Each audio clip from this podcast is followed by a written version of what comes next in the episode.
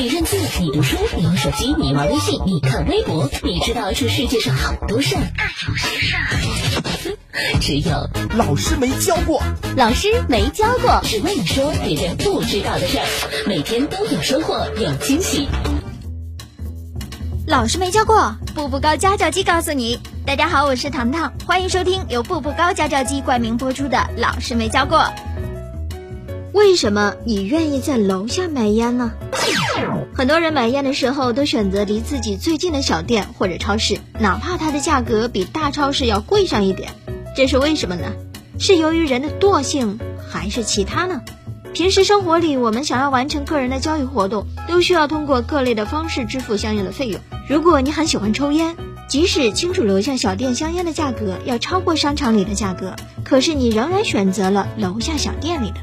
这个时候，我们或许压根就不会考虑交易成本这个理论，但是我们买烟的这个行为，它就包含了交易成本。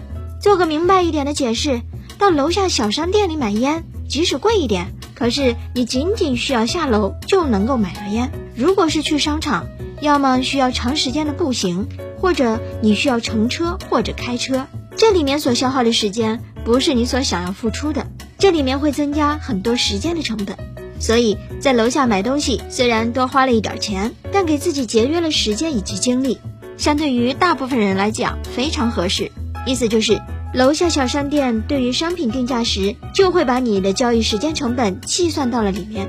交易成本属于人和人交易过程当中所必须的成本，对于不同的人而言，他自身的交易成本也就不同。在菜市场上，能够遇见很多老太太和小商贩为了几毛钱不断的争吵，原因是老太太已经退休，她争吵所花费的时间没有其他的用处。要是可以买到价格低的蔬菜，等于减少了自己的生活成本。可是这件事情如果放到年轻人身上，多花点钱就多花点钱吧，争吵的时间还不如自己努力一下多挣一点钱呢。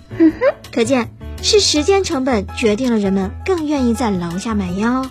所以，大家可想而知，外卖服务的兴起，除了因为我们都变懒了，更多的是不是也是这个原因呢？孩子开学不掉队，就用步步高家教机，从小学到中学同步辅导，哪里不会指哪里。步步高家教机，阜阳各大商场、二中南门步步高专柜均有销售。